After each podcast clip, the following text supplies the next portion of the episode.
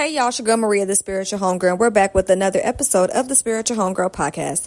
Now, before we get started, y'all know I can't do any podcast episode without thanking you all for listening. So thank you for listening, boo friends. Out of the tens and thousands of podcasts that are out there in podcast land since 2016, you've lent me your ears over the last 450, 60 plus episodes whenever you felt like it, and I really appreciate that. So I'm sitting here and I was reflecting on how much I've grown from being a hothead I used to be very quick tempered, very passionate, and I'm still passionate, but it took a couple of times of me almost um almost um get myself in a situation that I couldn't get out of. Um with respect to my freedom. you know when you're younger you just be wilding, but it took a couple of those those brushes. I never I never got caught or I never, you know, it never it never went that far, but I think about how how far it could have gotten and how I had to really check myself in my passion and how unchecked passion is a landmine waiting to explode or a ticking time bomb. It, it's it's gonna be a danger to your life as you continue to go and not check that. I'm telling you this from my personal experience.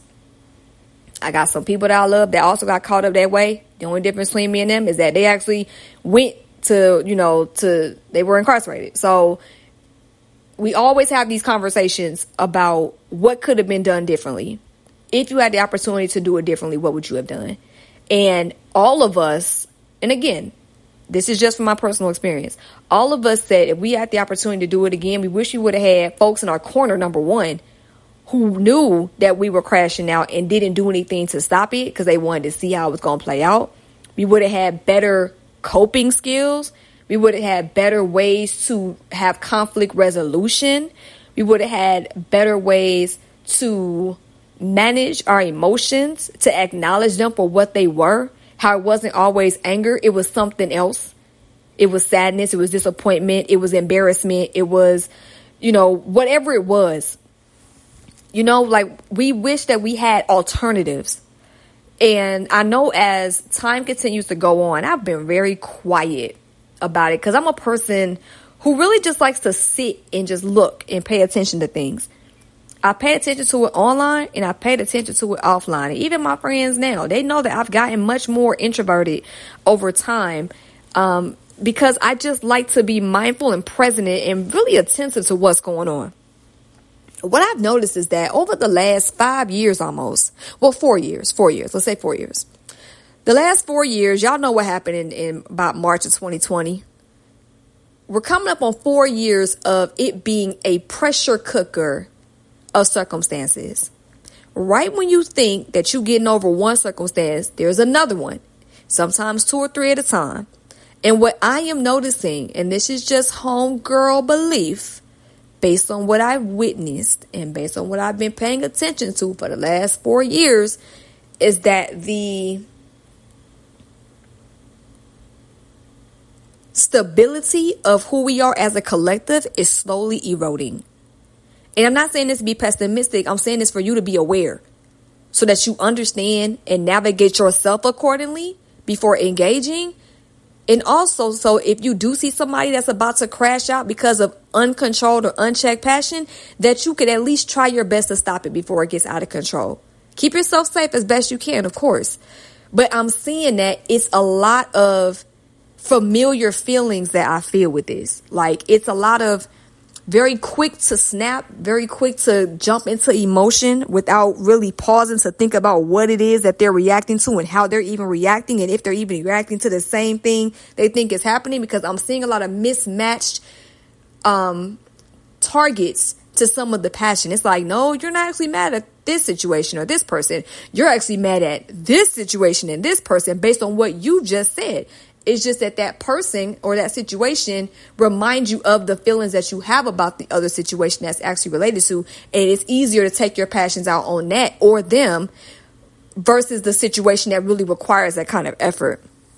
And I've seen it go a few ways and I've seen it go other ways. I've seen it be worked out peacefully. I've seen it be conversations where folks are actually willing to understand. They have the patience to have those conversations. And I've seen it where folks that don't have the patience, it escalates. And then I have had to break things up or I've had to find ways to de-escalate it off app before it got out of control.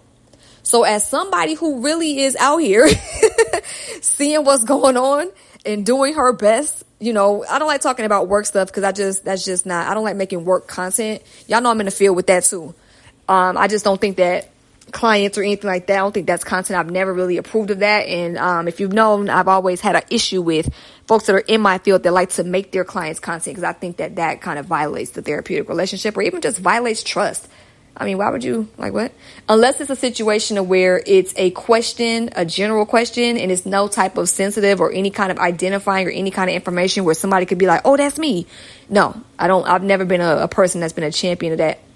Um, especially in those spaces, the spaces that have those specific boundaries in relationships. I know with coaching folks, some coaching folks care, some don't, but that's a different industry. But I'm saying all to say that it's real out here.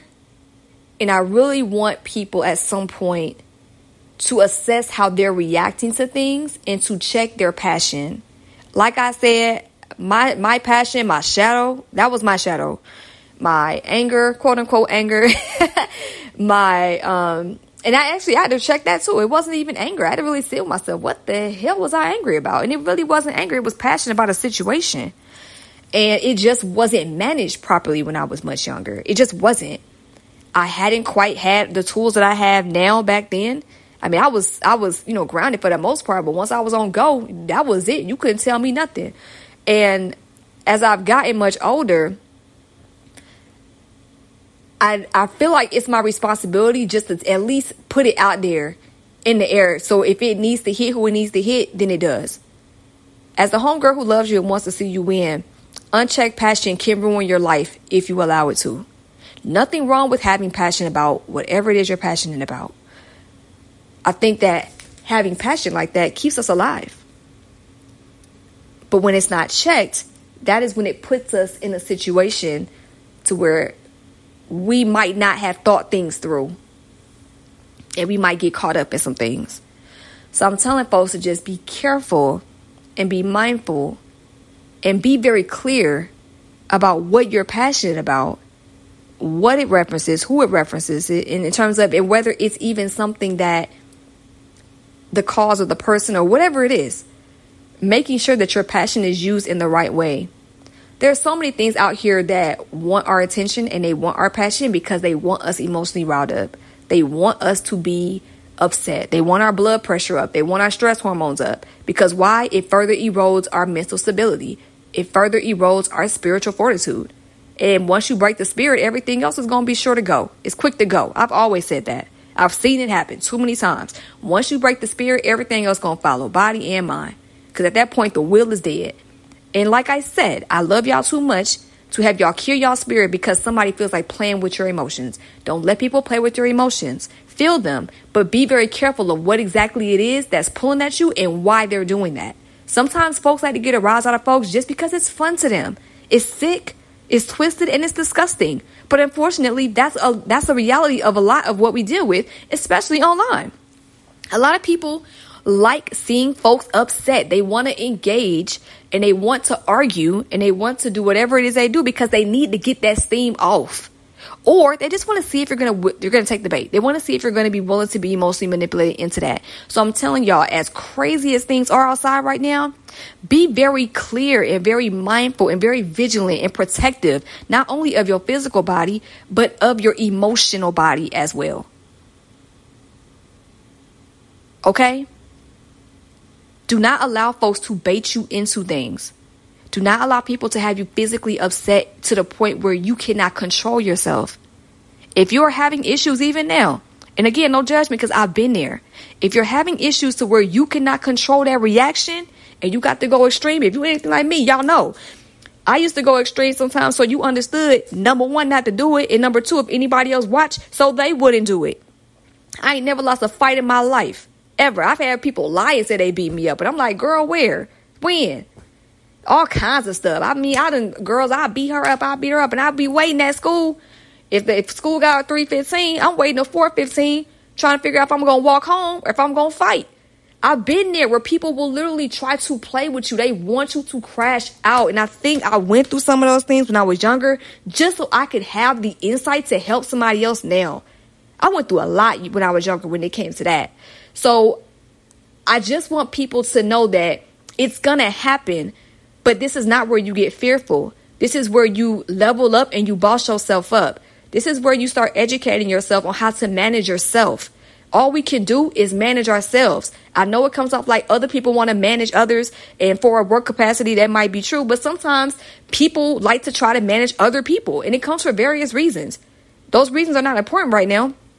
But remember, at the end of the day, you as an adult can only manage yourself as an adult.